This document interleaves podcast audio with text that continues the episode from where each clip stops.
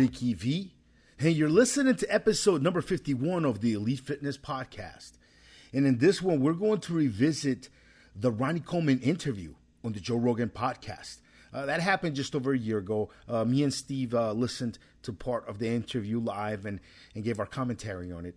It's a really, really good episode. I think you guys are really going to enjoy it. It's an oldie but a goodie. If you've never heard it and heard our commentary on it, here is the Ronnie Coleman interview on Joe Rogan per Steve Schmee and mine's uh, opinion. Here we go.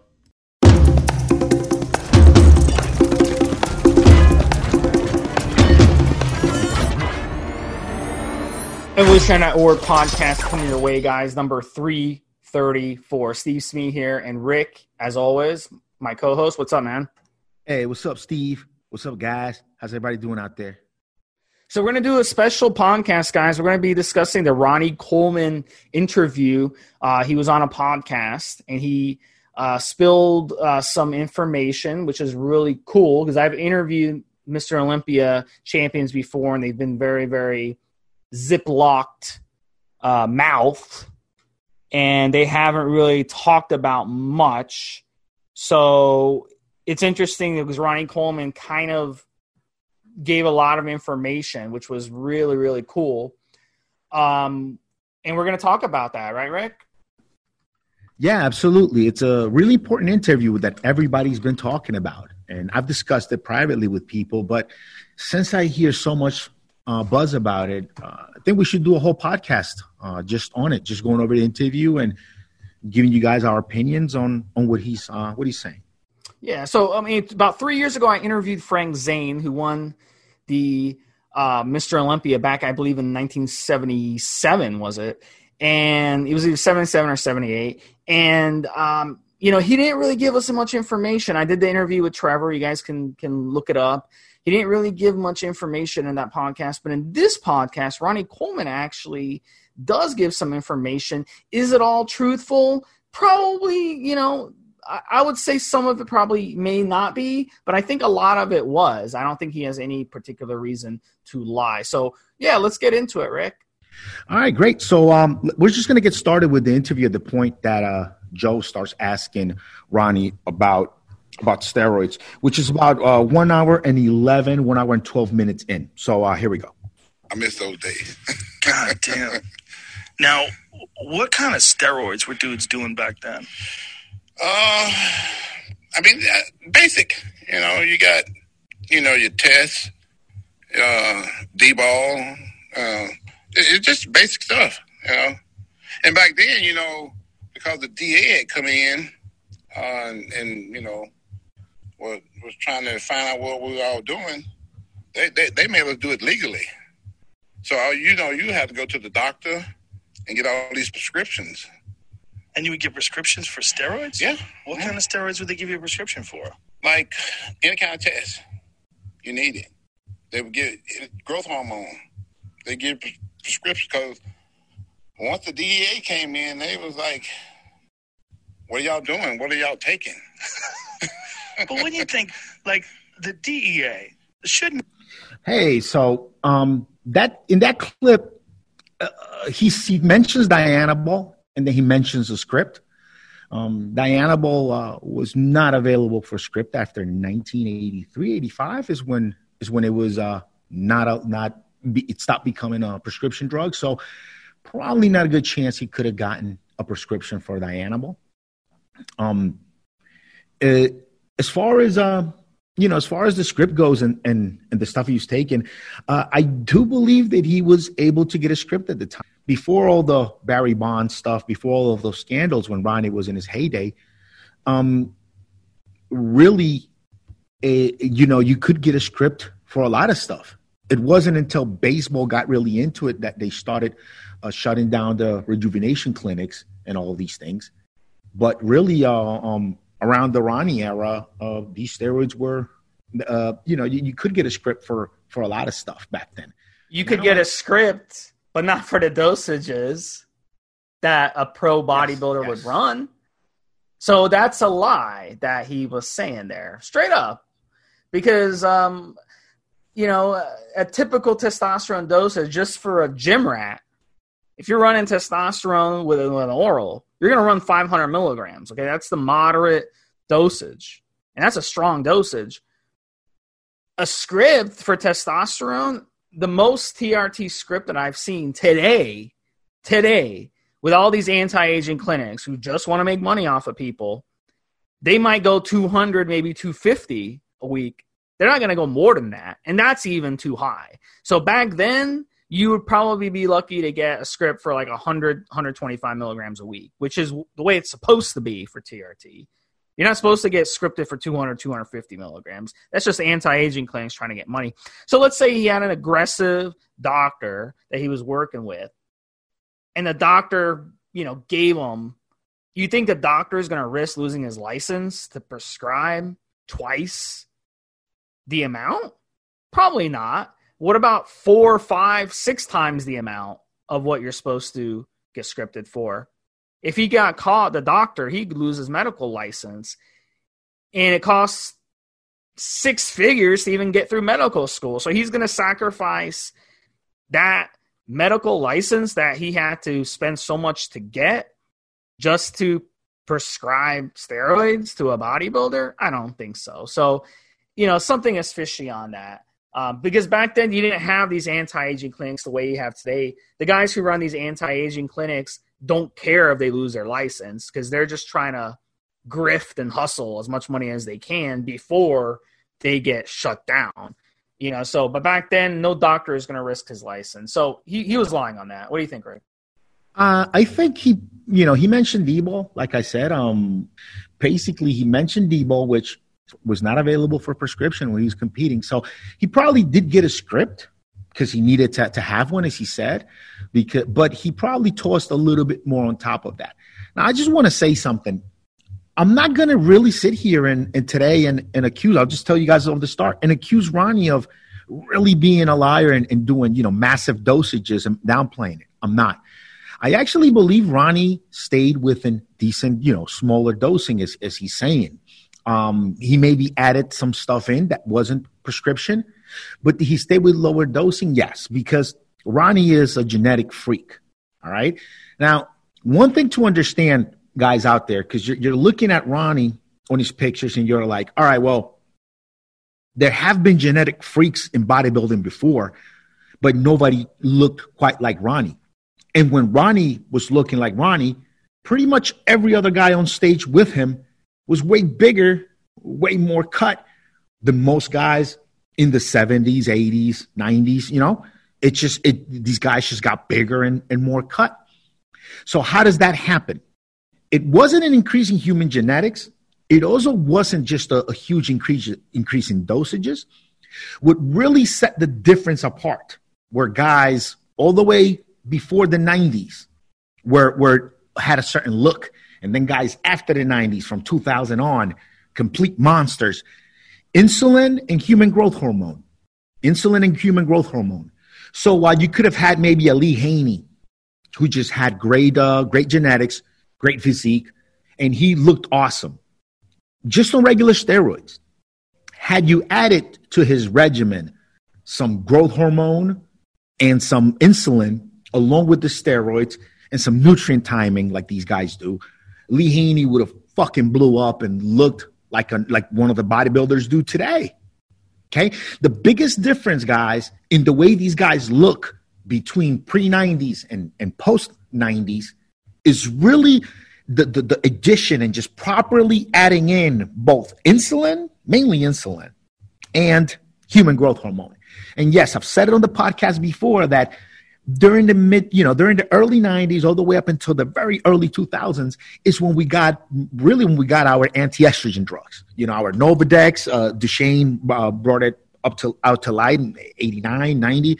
Um, we got uh, Arimidex, we got Aromasin. All that stuff hit the market in those 10 years. So obviously, a guy before the 90s who maybe went over, you know, four, 500, 600 milligrams of testosterone a week would start to develop some estrogen like problems. But that, that same guy in 2002, 2003, 2004, he could do those, those 500 mgs. There was a little bit of estrogen. He could throw in a little bit of aromasin. and then you know he'll be fine and shit. He could bump his dose up to thousand and just throw Aromasin on top of it, like we've discussed before. So yes, doses did get a little bit higher, but I think it's just the addition of the of the insulin and gro- human growth hormone, and that's where you get that really clear difference between a, a Lee Haney kind of kind of guy who just you know from that era with that with, with with that physique, that symmetry, and where you get the monsters that we've had, you know, from 2003, 2004 on.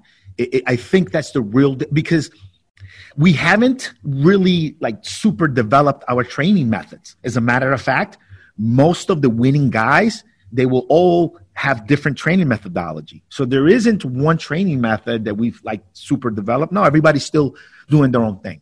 Same thing with diet. We understand diet a little bit better now. We understand insulin and some of these other things better now. But still, the diet, you know, these, the, you know, they could they could starve themselves um and, and get down back into 60s and 70s and 80s too. You know, uh, he probably could get that huge on not huge dosages, on not two grams a week. With great genetics, I do believe it because I've seen with my own two eyes and worked with natural guys that have some amazing body parts, some pretty darn good physiques, and have never touched steroids. So uh, I do understand the genetic factor. And, and for the rest of the podcast, I'm not going to sit here and accuse Ronnie of doing huge dosage. dude is just naturally genetically gifted. And why did he look better than genetically gifted bodybuilders of the older? Because he added insulin and human growth hormone along with steroids. So, um, all right, Steve, uh, uh, what, do, what do you say? Yeah, uh, what's what's the next clip? Let's run the next clip. Yeah, absolutely. And he actually says it later on the podcast. He admits, "Hey, I have great genetics." I mean, that's a misconception. I think our listeners, though, Rick, they're above the fray on that. I think that our listeners understand that you can't go and throw, uh, kick a football for the next six months every day, and then be an NFL kicker where you can kick a sixty-yard field goal in the in the uh, in the rain. I think our listeners understand that. They understand they can't go to the batting cage and and become a pro baseball player and be able to hit a 105 mile an hour fastball in, in the World Series. You, you know, you can't throw a football a million times and become the next Tom Brady. I think our listeners understand the same thing with bodybuilding. You can't just take a bunch of steroids, work out, you know, eat a lot of food and magically become the next Mr. Olympia. Obviously, genetics is the number one thing. So yeah, I mean, I, I, he actually admits it, but it's hard to know that. My view on this, though, it's hard to see. That's like it's like our galaxy. We don't know what our galaxy looks like because we can't. We'd have to go out into space millions of miles and then turn around and look behind us and see what our galaxy looks like with a telescope. You know, so there's no way to know. It's the same thing if you have if you have great genetics or you have bad genetics. You're not going to know if you have great genetics or bad genetics.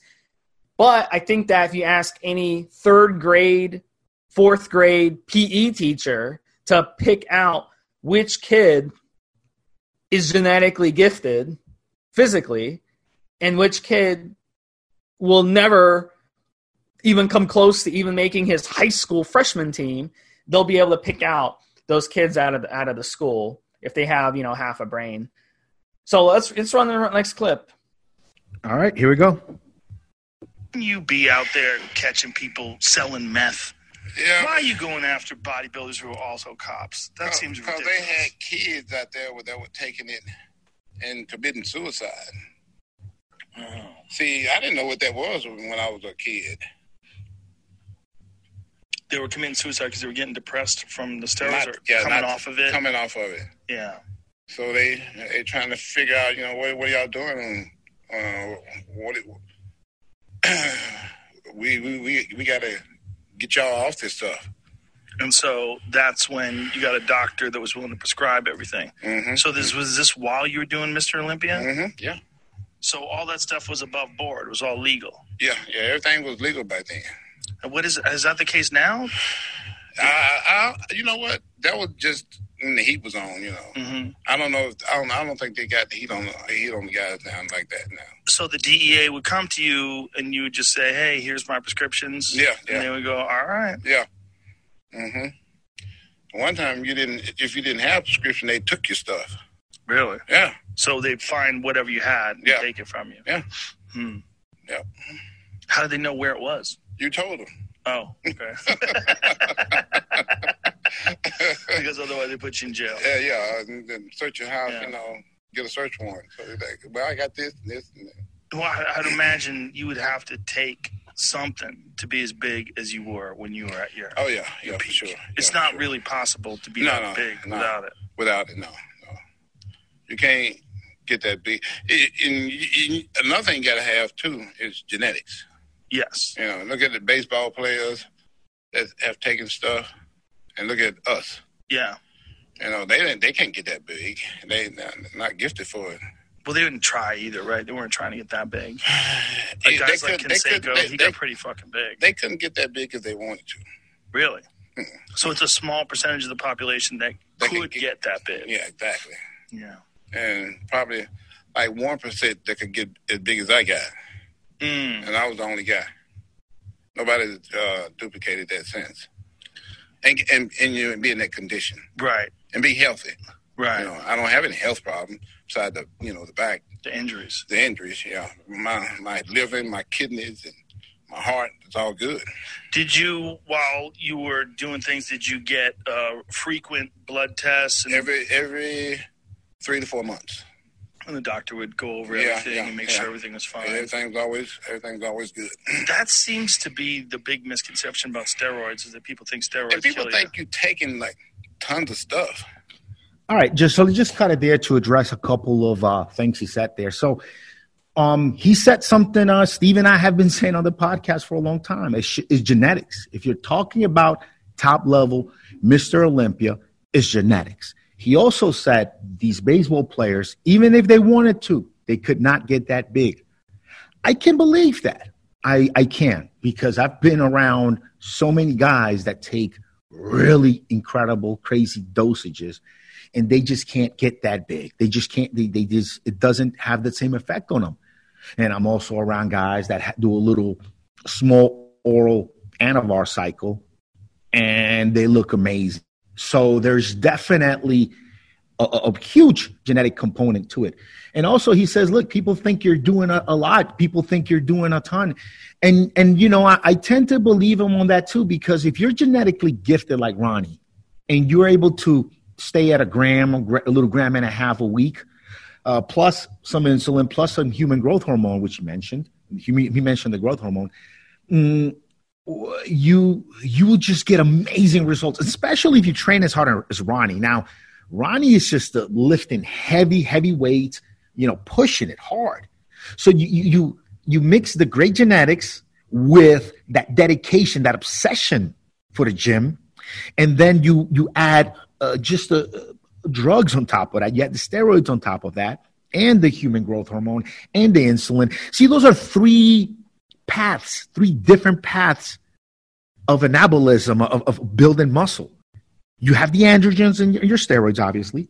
You have insulin manipulation, which just manipulates uh, nutrients coming coming into the cells, and then you have the growth hormone, which stimulates growth in a different way than steroids do. So you you're, you're using uh, three different uh, paths to actually gain muscle and burn fat, as opposed to just using androgens, just steroids, and just stacking more and more and more and more on top of that, right? So, um, yeah, I mean, uh, uh, we'll, we'll get more into into the other part of the clip as we go on. But what, what do you think, Steve? Well, yeah, he said several things on that. He mentioned, you know, the law aspect, and you know, I'm not really, um, you know, I'm not really sure. I mean, what year was he talking about? He was talking about when he was Mr. Olympia, right? You, you, you know what it is too, and I, I've posted about this on on a couple places. Got to understand that Ronnie was a law enforcement officer for all these periods that he's discussing, and he could have arrested people uh, that got years or got time. During that time, he could have arrested many folks, and if he admits to being illegally on steroids around the time now, uh, someone could come back and say, "Hey, uh, this guy was on steroids when he arrested me. He look, he just admitted to it." So you you don't know. You know, he could have caught someone doing something bad. He wrote up the report, says, I saw him.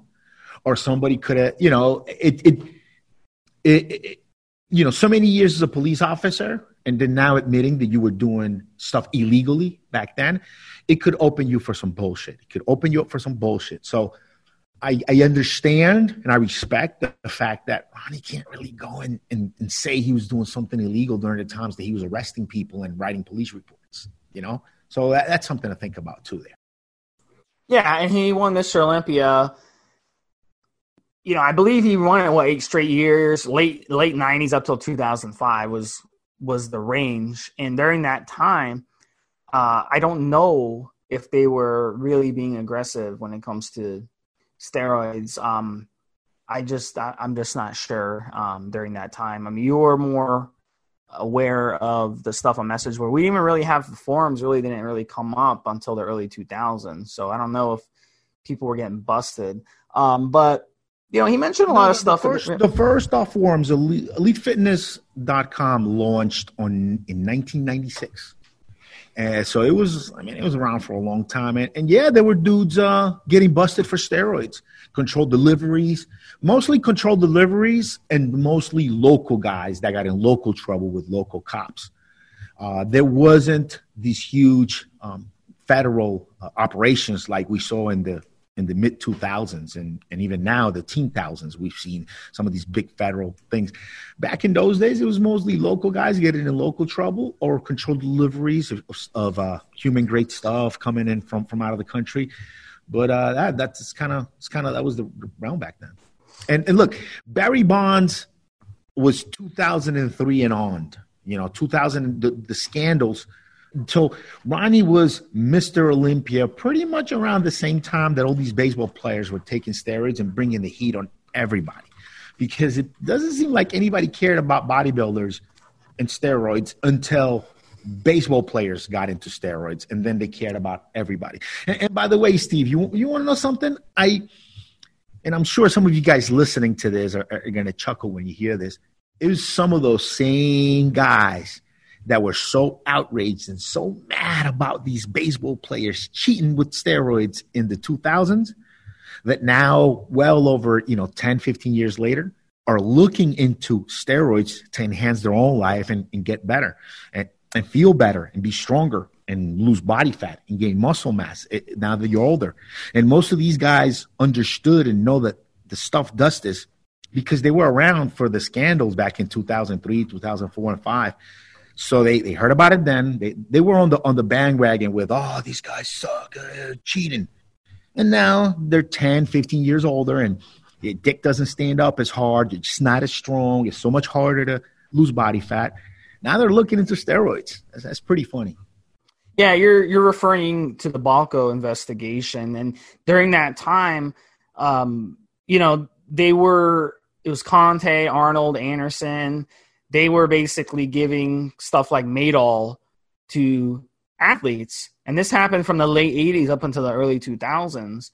And it was kind of like this. It was kind of like a doctor doctor supervision type of thing and uh, you know guys who got in Jason Giambi. You mentioned Barry Bonds like more than once. I don't know why everyone's always hating on Barry Bonds. By the way, I don't know what the guy ever did to someone.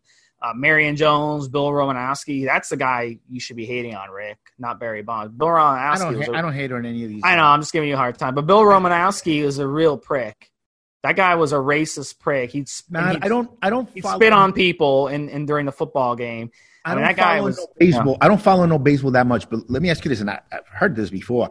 Barry Bonds was just not that great of a player before steroids, and then after steroids, he became the fucking man. Is that correct?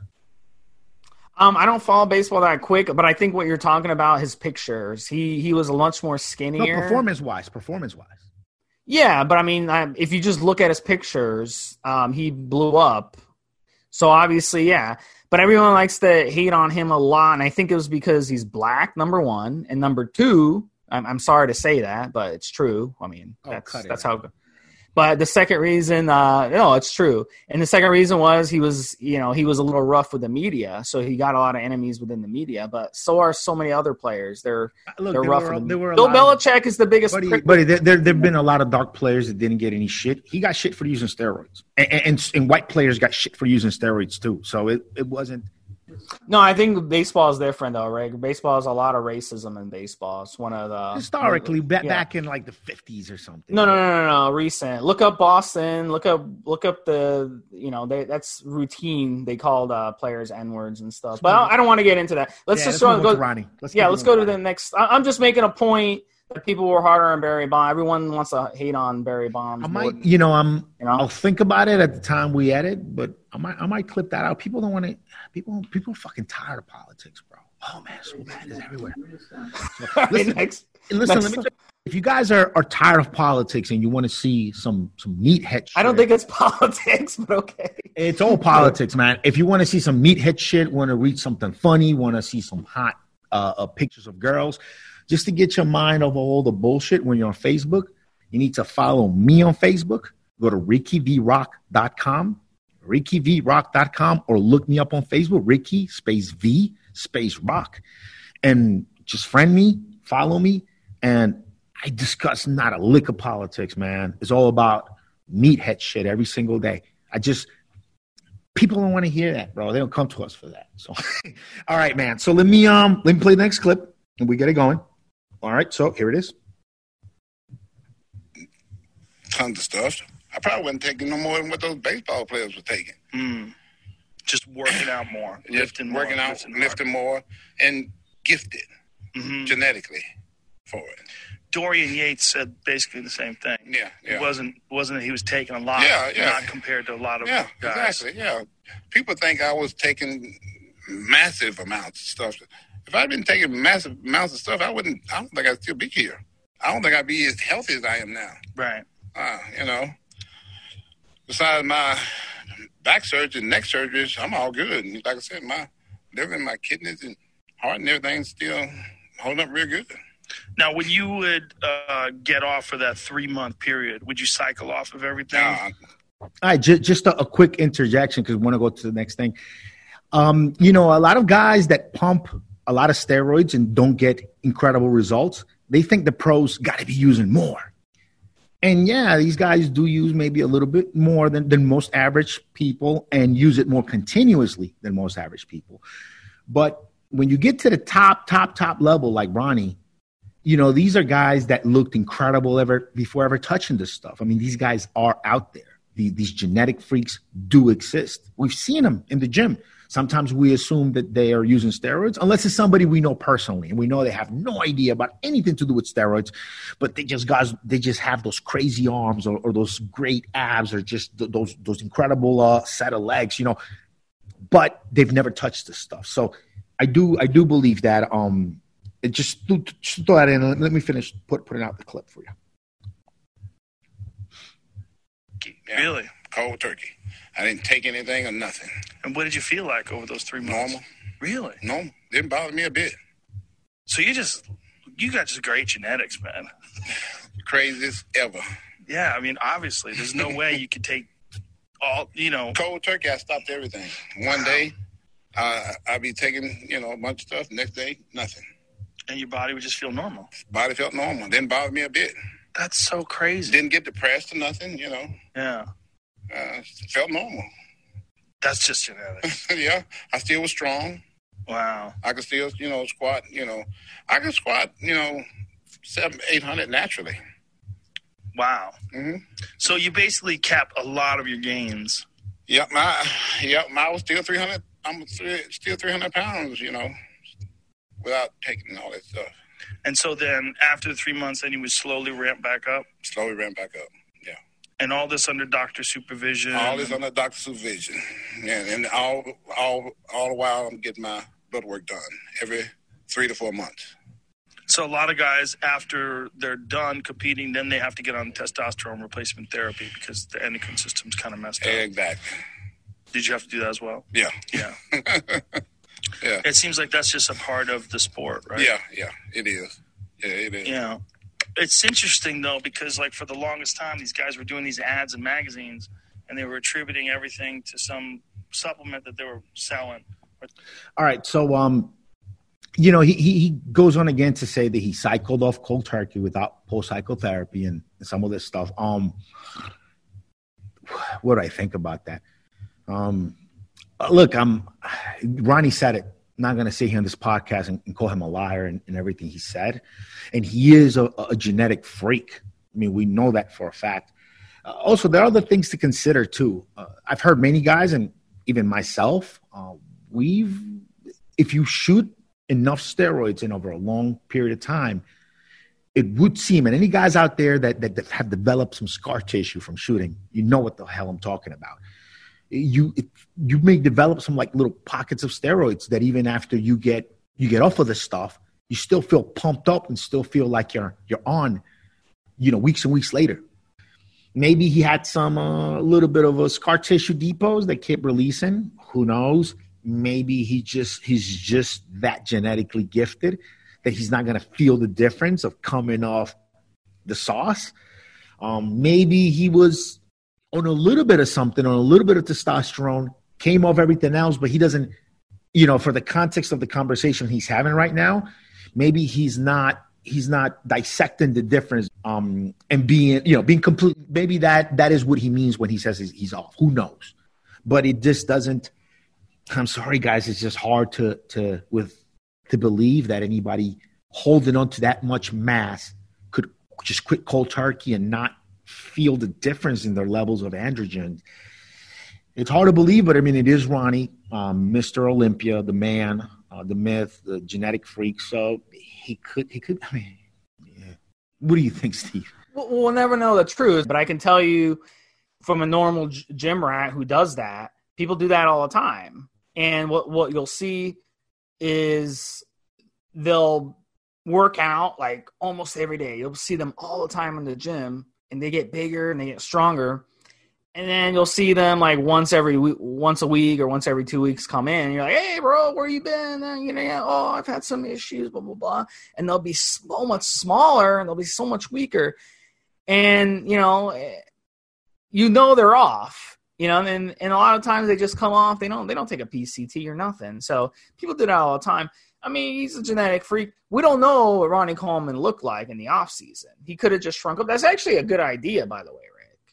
You know, if you think about it, if you come off and you get a little, you know, you lose some strength, you lose those androgens in your body, you lose a little muscle. That's actually healthy. It's healthy for your body you're giving your body a break. So, and we know these guys in the off season. Every, every professional sport has an off season, right? So it's not like they're going 365 days a year. And the same thing with bodybuilding; they have off you know, seasons too. You know what I would have if I had been interviewing him because I obviously I, I asked different questions to Joe because this is our industry, this is our niche. I would have asked him like, "Hey, Ronnie, so if when you came off you felt no different, why, why even get back on?" Why don't you just why don't you just keep keep doing it?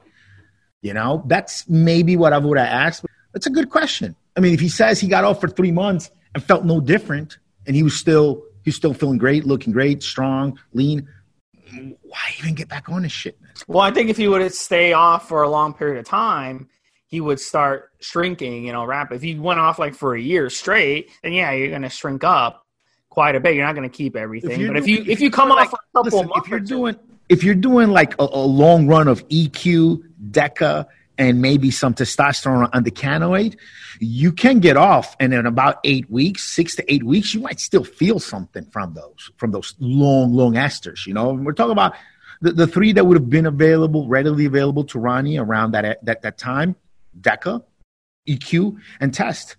I mean, look, when I travel, okay, when I travel, because I, I travel to, to, out of the country a lot to South America, and there I can get testosterone undecanoate, human grade. It's called Nebido from Bayer Schering. Basically, no script. I can just get it. It's it's it's a it's a vial that has four cc's, a total of a gram of testosterone, and I'll probably shoot two of those vials the last couple of weeks before I leave. And when I'm back in the stateside, I don't have to worry about going out to get testosterone or anything. I just I start using again, my plug for my products, HCGenerate ES. As soon as I take the shots, So that way, as the ester is, is leaving my body and it's low, and it's getting lower and lower, the HCGenerate ES is picking up my, my own production. And that's a way that I've like, I'll juice when I'm out of the country so I don't have to deal with legalities. Then before I come back in, I'll do some long esters on the last couple of weeks as I'm doing my, my PCT coming off. And, um, and that's worked. That's worked. I've, I've, I've, I've been a month, a month and a half away from my testosterone on, undecanoate shot and still feeling just incredible pumps in the gym. So I, I will I will give that up. I've, I've, I've sat there like holy shit. It's been six seven weeks since my last shot, and I can tell I'm on some shit. Even though I haven't taken any real steroids in my body for six weeks, but those esters are still kicking. Plus, another thing that doesn't get discussed a lot, guys, is those ester chains. The longer they get, the closer they are to a lipid, to a fat. I mean, they're basically a fat. So they, they when you get those long esters like the DECA, like the like the EQ, like the testosterone undecanoate, they can actually, as they're in your system, that ester can actually bond itself to some to some fat and just just sit there and, and not go anywhere. And then over time, um, it'll it'll unbond from the fat and go into your system and actually get used. Is one of the reasons why DECA can get detected up to what like a year, year and a half or something, because um, those longer esters can and will um, uh, just just the ester the tail just attaches to, to fat and just sits there. It doesn't go anywhere for maybe weeks, and then one day just gets released out. Um, I've heard of the same kind of the same sort of thing happening with like THC and some of this other stuff that can get deposited in your fatty tissue. So, just a couple of things to throw out there about uh about that. All right, Rick. Yeah, we're uh, we got like what 10, 15 minutes left. Let's do another one. You got another one? Mm-hmm. Some creatine or some this. Or, I mean, all that stuff does Yeah, yeah. something, It, does- it, it helps you out a little bit. you but it's not going to get you. It's not going to get you 330 pounds with 3% body fat. No. No, Was it's definitely not going to do that. Was that something that you were allowed to talk about while you were competing? Uh, yeah, I mean, Did it come up? yeah, yeah. Yeah. Uh, I talked about it. I didn't uh, have no reason to hide it. People, Because it seems like Right, people, people were hiding. stupid. They're not. No. when you got that big, Yeah. like, yeah. But it seemed like there was an era where bodybuilding kind of tried to pretend that they weren't taking that. yeah, yeah, because of all those, you know, people committing suicide and kids Mm. taking all that stuff and Yeah. and doing it the wrong way, you know, not having it prescribed and all this kind of stuff. Also, the more is better Black market philosophy. get bad stuff, you know. Right. Yeah. Yeah. But there were some guys that would just say, well, the way to win is to take way more than everybody else Yeah, and see what your body could tolerate. yeah. Yeah. The more you take, the better you're gonna be. I knew a guy like that. Yeah. And he wound up having a heart attack. Exactly. We used to call him garden hoses because his arms looked like garden hoses for veins. Yeah. He just these giant veins all over his arms. Didn't make sense. But he was just on everything.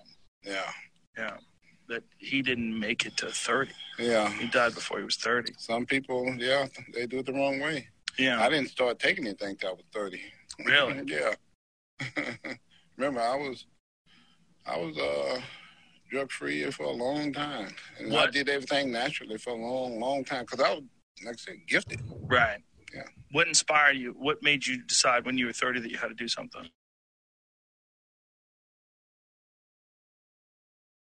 You know, one thing I, I wonder is um, if Ronnie was like competing natural against guys on steroids.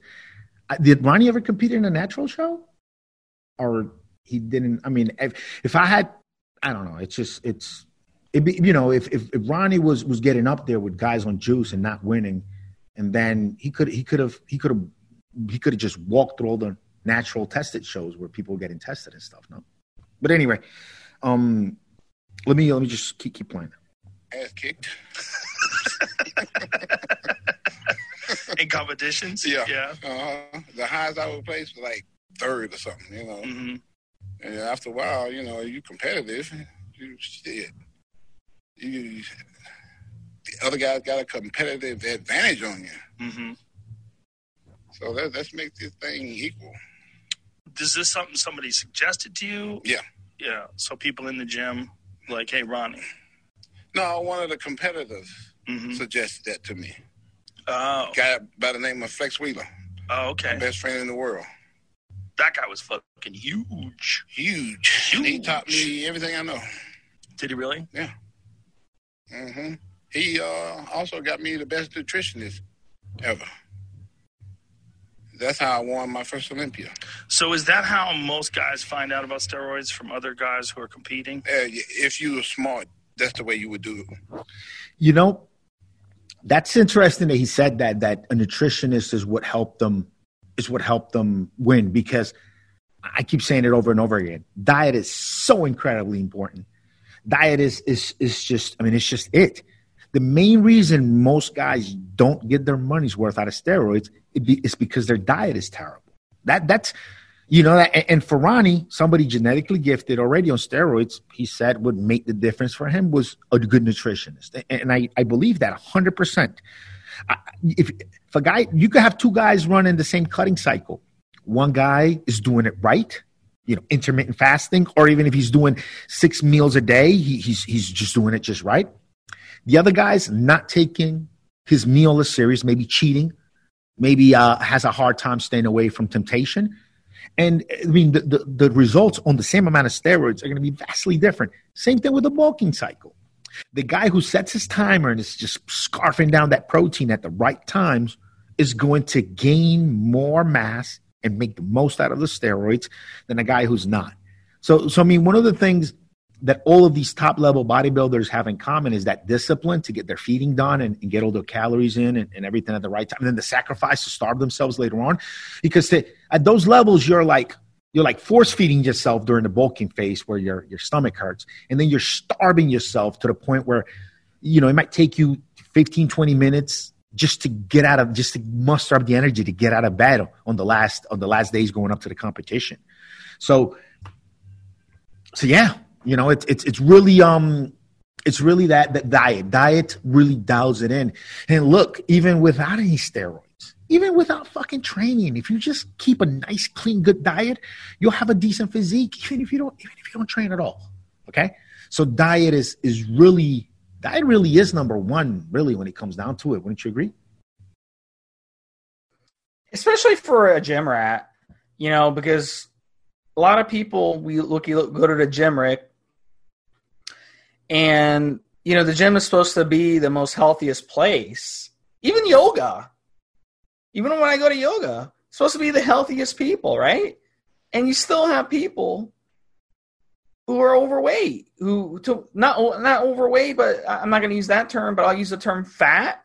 They have too much body fat on their body and we've become accustomed to that. Even yoga teachers have have you know um, you might have like one or two yoga teachers at the the yoga studio who have a gut, and um, you'll have personal trainers at the gym who have a gut. That's you know that's not fitness. That's just someone who you know maybe they have a medical condition or something that makes them like that. But so I don't want to. I'm not picking on them, but I'm saying there's definitely nutrition and diet is the most important thing. Two two big factors that have kept the, the average American really fat has been uh, the whole marketing campaign between low fat foods, right? That was that was pretty that that set that set us up for a couple of decades of people being really fat because they think low fat foods are the way to go. And also the marketing behind the importance of breakfast. I think between the marketing telling us that we need to slam simple carbs every morning and the marketing tell us that low fat foods are the way to go and diet foods are the way to go.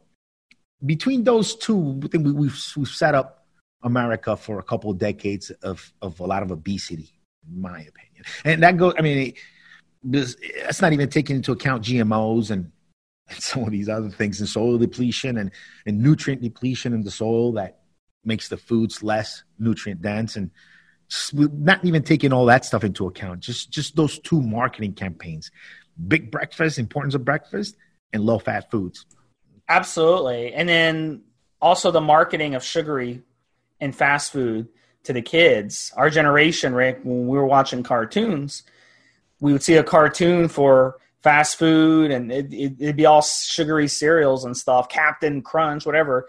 It'd be marketing. They have like cartoon characters for these cereals. Remember, um, growing up, I used to clip coupons, a dollar off, 50 cents off, and give it to my mom to go grocery shopping. She'd get us that, drench it with tons of milk, tons of hormone infused, uh, pasteurized, sugary, lactose laden milk. And that's the type of foods that, um, you know, we grew up eating. And then the third one, besides what you said with the low fat, um, that you you know with the low fat you're absolutely right. You know fat's not bad for you. And then the big breakfast and breakfast is supposed to be something we're supposed to have. The third one is the preservatives that's been put in our food. It's all refined oils. It's all refined oils and preservatives in our food. And that's not that goes into our body and it signals your body to store fat. So. Yeah guys. So uh let's continue with the interview. See what else we find. Somebody that knows yeah yeah, what they're doing is somebody that's successful at it, mm. not some dumb trainer, you know, right? That think they know, right? You know, you know, Flex had won, you know, major contests, and was a real experienced bodybuilder at the time. You know, I'm I'm new, still new to the sport. Right. I didn't get into it till I was what 24. You know, I think he started probably when he was like 16, 17, somewhere in there. I never did that kind of stuff because we didn't have it where I was from. How much of a night and day difference was it once you started taking stuff? Uh, as far as the uh, conditioning, night and day. Night and day in your ability to work, to put in work. No, no. Oh, that, the way that the condition change. of your body. Yeah, the only thing changed was conditioning. What do you mean by my strength didn't go up that much? What do you mean by conditioning? Uh, the way you looked. Yeah, the way I looked. So you like know, leanness. My definition and you know oh. leanness and kind of that's the only thing really. Well, your really strength changed. didn't go up that much. My strength didn't go up that much. I was still I was I was deadlifting 750, 750 pounds. Wow. You know. Yeah, well, because I was, you know, I was, I was, I was still doing pop. No, so one thing he he mentioned on there um, about getting a real trainer, we say that on the podcast all of the time. If you're competing, you need a coach you know, somebody that knows their shit. In Ronnie's case, he's taking advice from probably the best guy to take advice from in his situation, another guy with comparable genetics who's who's just more experienced in the game than you are. That's the perfect guy to take to take advice from because here's someone who has pretty close to your same genetics in every way and he's also competing, he's also going through the same grind as you are. That's that's the perfect that's the perfect guy to, to model after. If you're a competitor, I'm sure you know you can listen to our podcast and everything we do here for just reference and to know more. But at the end of the day, you need that coach, you need that guy that knows the competition realm, knows all of that, can look at you, will look at your progress pictures, will make adjustments day by day, week by week as you're getting closer. You know, you need that level, and, and Ronnie's right. You've gotta you've got to deal with a guy that does that. I help guys all the time do consultations. I help guys, just regular guys like me who want to not have a dad bod, who want to look just better than average. And I'm great at that. But I refuse and I just don't deal with competitors because I feel as though there's so many better other people out there to help them with their competition that I would be doing them a disservice to take them on as clients. And sometimes, you know, you get people that like see see some of my work, they they listen to the podcast and and they want to deal with me directly, but I've got to tell them like there's so many better people. Like your coach should be looking at you and helping you pose. I can't do that. I can't help I can't help a guy become better at posing. I you know, it's there's just there's just some things that you need to understand and find a specialized trainer for. And Ronnie's absolutely right. I mean, shit, he got another guy, same genetics, same goals, same everything, giving him drug advice. I mean, what better way, right? Yeah, he, makes some good points on on that one. Um, uh, you know, it also if he's what he's saying is is accurate, um, it just shows you he built a really strong base before using these PEDs. And that's something that a lot of guys don't do. Um, I'd say I'd say most guys, maybe about eighty percent, are not really they don't really build a strong base before going on, or they run steroids too young, or something like that. So if he is saying that his strength didn't budge that much when he went on steroids, then that means he was so naturally strong in the first out. place. He maxed out, yeah. Yeah, so I mean he, and then the steroids, and and you know that's uh, that's different than someone who can bench 125 pounds and then hops on tren, and he moves his bench press up to 200 pounds. He like almost doubles his bench press. Uh, is that good for you? No, that's going to cause injuries. It's a lot of pressure on your body to handle in such a short amount of time. But we see that stuff all the time. Then they come off, they lose half their strength, and then they want to use steroids again to get them back over 200. It's a dangerous cycle. So he makes a good point on that one. Definitely um, build base. All right, great. All right, let's keep it going. Uh, only a few minutes left. I don't listen to shows when I was doing bodybuilding Oh, Were you really? Yeah. At the same time. at the same time. Yeah, That's pretty unusual, isn't it? yeah, yeah. But you know, uh, that was something I loved to do. But those powerlifting guys are usually quite a bit fatter. They they, they don't mind having a lot of body The, fat. the the more body fat you have, the stronger you're going to be Why is that? because you got more cushion around the muscle, Hmm. more water around the muscle, and all that stuff makes you stronger, gives you more energy. Really? Especially if you're naturally gifted with strength. So did you ever feel like was that ever pulling you back, like powerlifting? Did you ever think about getting back into that again, or were you just completely commit, committed to bodybuilding Uh, time? yeah, after a while, I, I kind of just got com- committed to bodybuilding because I was, you know, working full time police department, trying to do powerlifting, trying to do bodybuilding. It's just too much. And I had all these jobs too. I would do security at Denny's on Fridays and Saturday nights from 12 to 4. Oh I Jesus! I would work in my apartment complex. that might be the most dangerous spot in the world. Denny's from twelve to four My, on the weekend? my first fight was at Denny's. Oh, was it really? Yeah, my first one, the one that I got that used for force complaint filed against me, was at Denny's. Yeah, Denny's can be rough at Yeah. late night drunks Yep. showing up to eat. Yep. That's, Oh, my that- God. It, it was a drunk guy. That, of course. yeah, yeah, exactly. Yeah. To try to resist me? Yeah, yeah. Who the fuck is sober at Denny's at three o'clock in the morning? Exactly. Hardly nobody. So when you, when you were 30, you started taking steroids and you won the Olympia for the first time when you were 30, Four. 34. So that's like four years. Yeah. That's insane. Yeah. But you got to remember the base Mhm. Had before that. Right. So it's base and hard work and also genetics. Yeah. It's, All it's that the perfect together. storm. Yeah, Do you think as a bodybuilder you really need like the perfect storm of things to be a champion? you do. Yeah, you do. You, you, you- you're not going to be it if you don't have it. You know, it's just like trying to be president of the United States, you know. Mm-hmm. Only certain people going to be president Right. of the United States. Everybody not going to make it at, at that job. Well, it's like when I look at some some Mr. Olympias, it's so hard to. I'm looking at one, two, three, and four. I'm like, I don't. I'm not you have to have a eye. an eye for it. You have Yeah, to be trained, yeah. Because Yeah. I used to be the same way. I, I thought everybody looked the same. Yeah. That's how I looked at them. Like everybody so I know, ex- I know exactly what you're talking about. Yeah, they all Everybody was just big to me. Huge. Yeah, huge. Yeah, everybody looks preposterous. And I thought I could never, ever attain that. but you did. I Not did, only yeah. did you set the gold standard. Yeah. Isn't that crazy looking back? It's crazy looking back. Do you ever wake up and just say like, Yeah. what the fuck did I do? Look Yeah. what I did. Yeah, look what yeah, yeah. Because when you're doing it, you're always in that mindset of doing it. Yes, You're not enjoying it. right.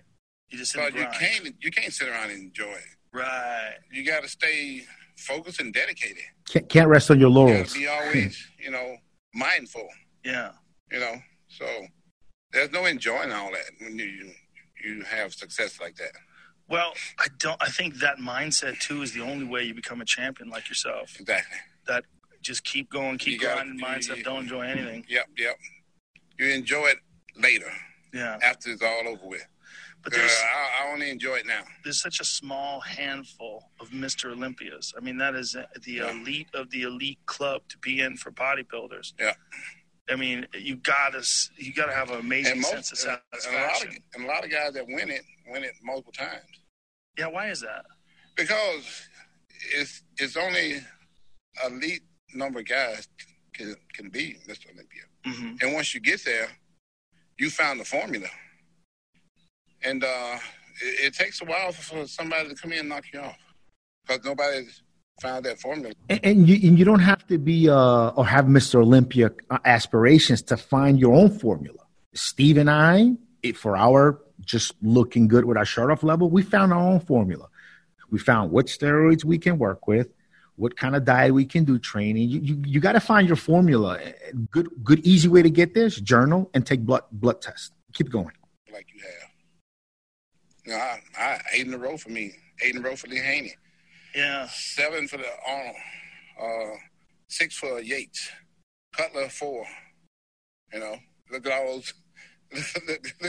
how many guys I just named, and how many years is that? That's a lot of years. yeah, right? yeah. I mean, what an elite group of human beings. Just though. me, Lee, and and uh, uh, uh, Arnold is twenty five years almost. Yeah. That's crazy. Yeah, And three guys, twenty five years. when you say the right formula, it's the right amount of training, the right amount of rest, the right amount of food, the right nutrition, all the above. yeah, and that's hard to do. Hard to dial it in. It's hard to dial it in. And did you dial it in with the help of a, a coach? Nutrition. A nut- just a nutritionist. Uh, Diet, diet, guys. but what about a coach? Like, uh, That's the same thing. but Same thing. does the nutritionist maintain your schedule for your workouts as well? Yeah. Well, I did my own workout schedule So you did that all yourself. all myself. Yeah, he did all my other stuff.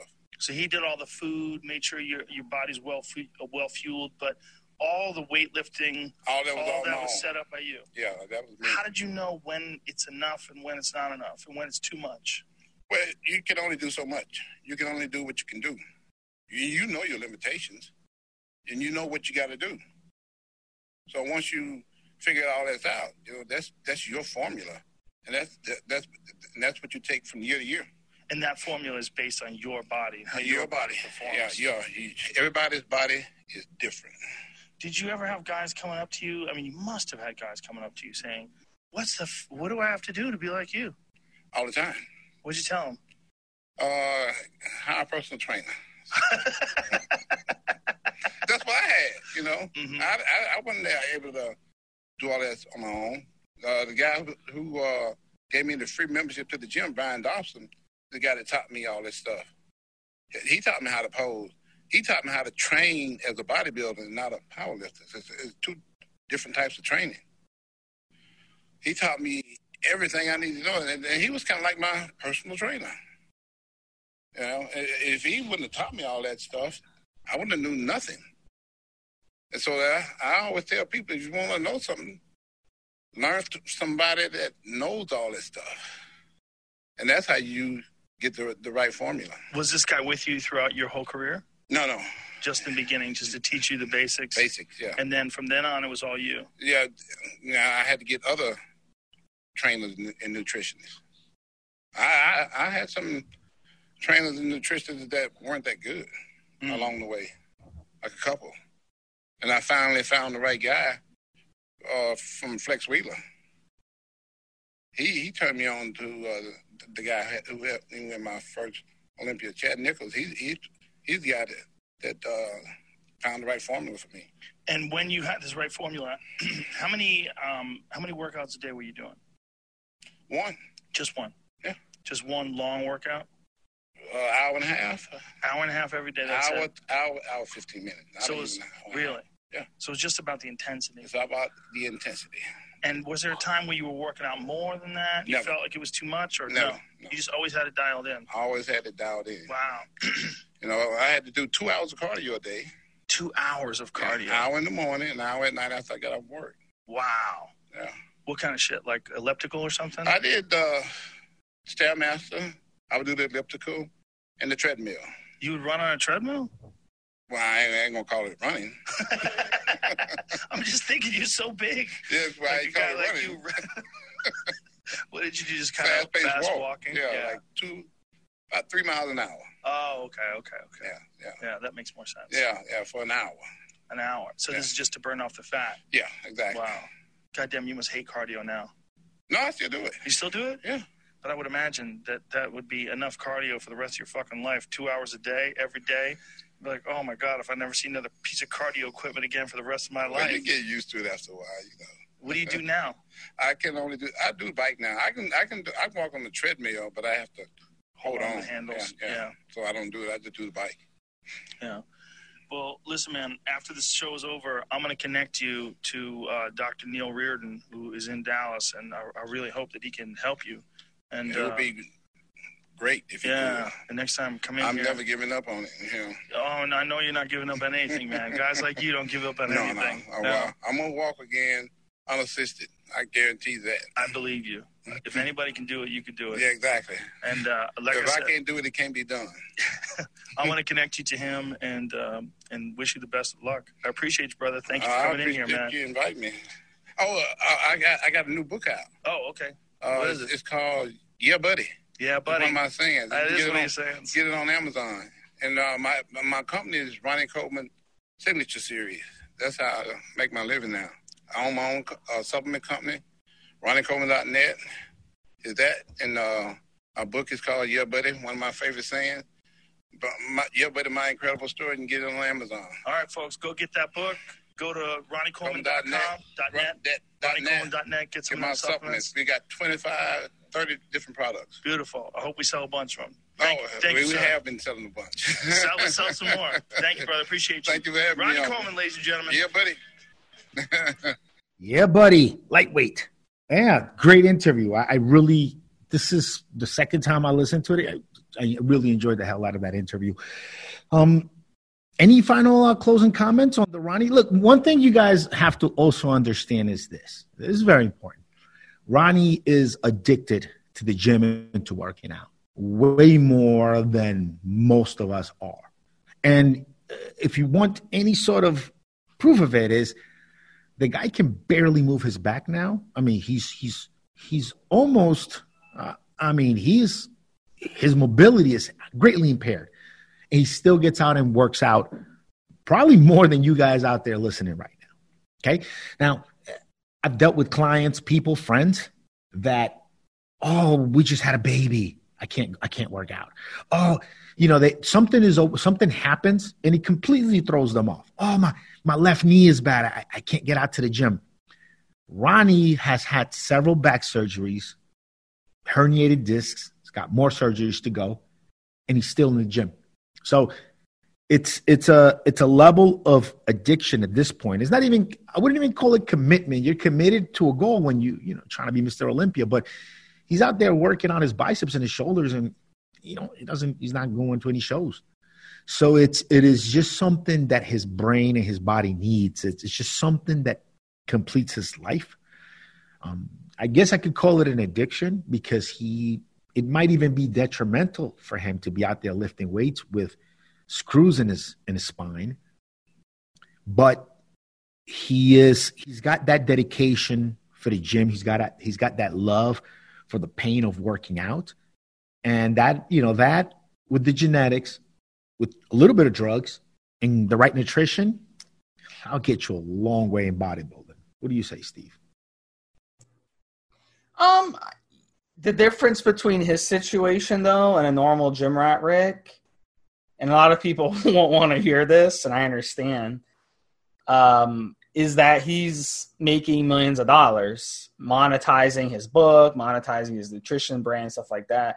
A normal gym rat, if you're injured, you know, if your knee hurts, your elbow hurts, your back hurts, or your neck hurts, you need to take a break from the gym. You know, so but I get what you're saying. I get your point. Well, his, his I- income is not tied for for him going into the gym. He's not he's not taking his shirt off to promote his brand. He's using No, no, no. But I would trade, you know, seven herniated discs and having trouble walking the rest of my life to make millions of dollars where my wife and my kids and my grandkids and great grandkids never have to worry about money again. And my Yeah, family, More, my more, more, more what I'm saying? That's my reason- point. More the reason most people won't get out to the gym. If if you're if you if you're hurt and you already uh, have money stored, I mean, what the hell are you doing in the gym, right? You already got a wife. What, are you trying to look good for somebody? Really, it just he just he just needs it in his life and in his brain. Yeah.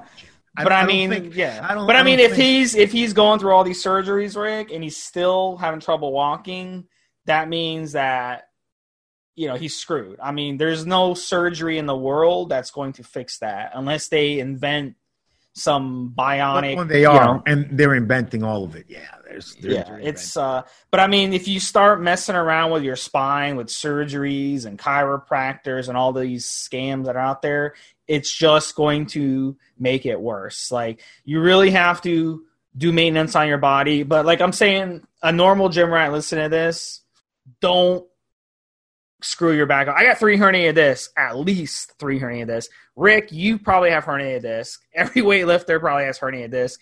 Does it bother you? Does it not bother you? It may bother you five years from now, may bother you 20 years from now, may bother you tomorrow. We don't know that, but you really have to.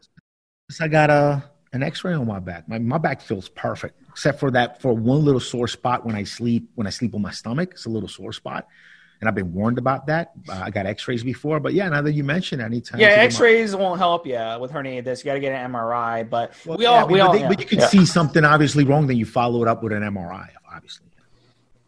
Yeah, I I'm gonna say like in my situation, if I had listened to the right people ten years ago, I wouldn't be in the situation I'm in now. So My, my I listened to people, Rick, who told me push through it, push through it, push through Yeah, that's silly. That's dumb. Um, that- Now I know it's dumb, but back then that that's the people I listened to because you have peer pressure. People don't About- have your best interests. I'll, t- I'll tell you a quick, quick story, guys, not to bore everybody. But just over 10 years ago, my mother got rear ended, got whiplash. And she got uh, about three herniated discs from the whiplash.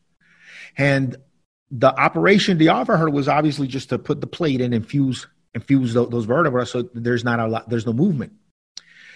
At that time, they would have to like go in through the front of her neck and have to pull pull her, her throat and muscles apart to get in there. And she could have lost her ability to speak. So she decided that she was going to rough through the pain and and get and, wait, you know, wait for the surgery. And you know, we both discussed it, and and she that's what she wanted to do. So we just got her into uh, yoga and into stretching, and uh, and you know, when that alleviated the pain a lot, like like massages, deep tissue massage, and yoga. Now it's been 12 years now. Okay. And and every five years there's a, a new surgery she could get. We just heard about uh, actually Joe Rogan was was discussing it too. Uh, uh, Eddie Bravo had actual uh, titanium sliding discs put into his back. He's back to doing jujitsu again, and I believe competition. Yeah, I think he beat Roller, Royler Gracie after his his surgery. So mm, they're not fusing anymore, and I think I believe they can do the, the discs. And when I when when, when this whole COVID thing uh, um, blows over and everything, it's, it's something we're going to revisit because she's she's thinking about having surgery now after all these years. It's of just of just after all these years of just holding the pain back with with yoga, deep tissue massages. She's just not able to do it anymore, and um, you know, three herniated discs she's had for 12 years that she's dealt with. Yeah, massage therapy doesn't definitely does not help me. It makes it worse because when you're massage therapy with this, you're basically fl- causing it to flare up. It doesn't even make any sense to do massage therapy unless the person knows what they're doing. Because if, if you just go to a normal uh, massage place, you know, eighty dollar massage therapist, they're not going to know what they're doing. They're going to make your problem worse. You, massaging a herniated disc is doesn't make any sense. In my in my mother's Yeah. case, because it's up it's up by her shoulder and neck, um, she'll have spasms, really bad spasms on her, on her upper back, or like one of her traps will spasm for like couple of days. So, in, in her particular case, getting all of those muscles right up there in the upper back, getting them all massaged down, really really helps relax all that area uh, there for her, and, and it keeps her pretty pain free. But Yeah, get- it's specifically where, where it's at. She she's got she- you know it's right at the neck, upper back area. The, the, the she, the she, Good. Yeah, yeah. It's hard. It's hard, man. To I've been maintaining it myself um, ever since I, uh, you know, uh, went overboard in my mid thirties. It's been it's been an, it's been an ongoing struggle, but no one told me. No one told me about the- what we're last- telling you guys. No one told us last- about this. All right, guys. Well, we'll definitely discuss this. Uh, you know, check out our other podcast, another Hey, guys, episode. of- um, just to, just to, just uh, uh, so guys, just in closing, my, I'm going to give my final thoughts on the on the Ronnie interview, and, and Steve, you give your final thoughts. Um, love Ronnie, um, love the guy. Um, I like the fact that he's addicted to working out. It uh, just inspires all of us. And uh, great guy, nice guy. I don't want to call Ronnie a liar. Okay, I, I like Ronnie, and I don't think he was lying. I just think there's certain things he really should not say or really should not talk about. Do I believe that he did these low doses that he's saying he did? Before listening to this podcast, I, I assumed that he was probably up in the, in the high, more, higher dose and more aggressive. After hearing him, after listening to it, you know, guy's a genetic freak. He, was he was big, had big biceps since you know he was a teenager. Incredible guy. Yes, I believe him. He he probably did very low dosing, not as high as we really think. Why, if he did low dosing, why did his body develop so such a monstrosity where maybe like Lee Haney didn't get like that? Well, um, insulin and growth, growth hormone, insulin and human growth hormone. You know, those two uh, those two factors, and also, uh, you know, on a little different side note, the judging too and the IFBB allowed for guys to get disproportionately fat. So, um, so disproportionately big. So once a guy got a certain a certain size, and their waist started to to bulge out because of the size, because they're so big, um, the judges were not penalizing that. They were still placing guys and winning guys as long as they were big and cut, even if their waist wasn't great. Now, Lee Haney days, you had to have a nice tight, small waist, and that's that classic bodybuilding look. And so maybe Lee Haney would not have been would not have been uh, would not have wanted to get any bigger. Arnold said that in the movie Pumping Iron. He says, "Look, my physique is perfect right now. I'm at a point that if I put in more shoulders or more chest, then I have to grow other parts of my body to go along with it because I'm in I'm in perfect symmetry now." Uh, it's uh, you know, the judging also kind of opened the gate for these guys to get as big as possible, even if their waistline, uh, even if their waistline got bulged out. And then we've had these guys with like four or five percent, three percent body fat, and they've got big pot bellies. So uh, that's what it is.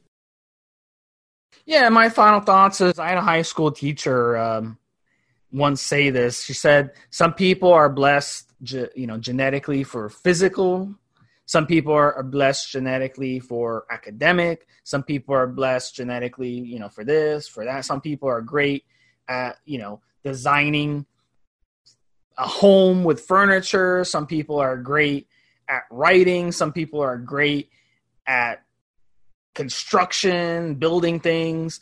We all have our gifts. Ronnie Coleman, perhaps number one, genetics for specifically bodybuilding, maybe of all time. And we uh, we were lucky enough to live in his era uh, of dominance. Um, you know, this guy um, in his prime would have beat anybody um, in in bodybuilding, and maybe even like uh, fifty or hundred years from now, you know, guys will look back and still say that, you know, for a fact. So just a tremendous genetics. So it is it is very uh, humbling to hear him go on that show, unlike so many others, and actually say, "Yeah, I have I have top top one percent genetics." Really, he has top point zero zero zero zero zero zero zero zero zero one percent genetics. He's got the best genetics of everybody, anybody in the world. There may be three other guys who have better genetics than him in the world who are stuck in some country and they can't they don't have the opportunity to show that to anybody. Um, but yeah, he's uh, tremendous, tremendous genetics. So, you know, if you ever get a chance to go and see these guys up close, um, it'll blow your mind at how big these are. So I always, I always tell people, you know, you got to be realistic with your goals when you start getting into bodybuilding. If you're 20 years old and you want to be like Ronnie Coleman one day, um, you know, unless you were the best athlete in your state while you're in high school, you're not going to be the next Ronnie Coleman. So don't even don't even think I, about. I don't mean to, I don't mean to slow your roll, uh, Steve. Just want to throw something in it. I've said it on the podcast several times. He, he, if you're a young guy, here's how you know if you if you can make it be a pro like Ronnie level. As you're working out, somebody will just tap you on the shoulder and say, Hey, man, you look fucking incredible. You should continue to do this. Someone who knows their shit. someone who really knows their shit. In Ronnie's case, and he said it and he explained it in the podcast, the guy who owned the gym said, Hey, if you come here and work out and lift weights, I'll give you a free membership. I mean, this is someone who owns a gym, saw this guy work, walk in and say, that fucking guy has has it. Ronnie was probably there just a couple of months, just just showed incredible progress in just a little bit of time. And the guy tapped him on the shoulder and said, Hey man, you should continue to fucking do this. Same thing with every top level Olympian will tell you a similar story. They were just in there, just working it out for fun, whatever, powerlifting, powerlifting. Kev, Kev Levrone, he's a powerlifter. And somebody would say, Hey man, you need to bodybuild. You look incredible. And, and he, same story, he echoed it. All right, guys. So great show. Steve Smee and Rick, another episode of Evolutionary Radio. Appreciate you guys listening. We will be on next week for another one. Have a good one. Have a good one, Steve. Have a good one, guys.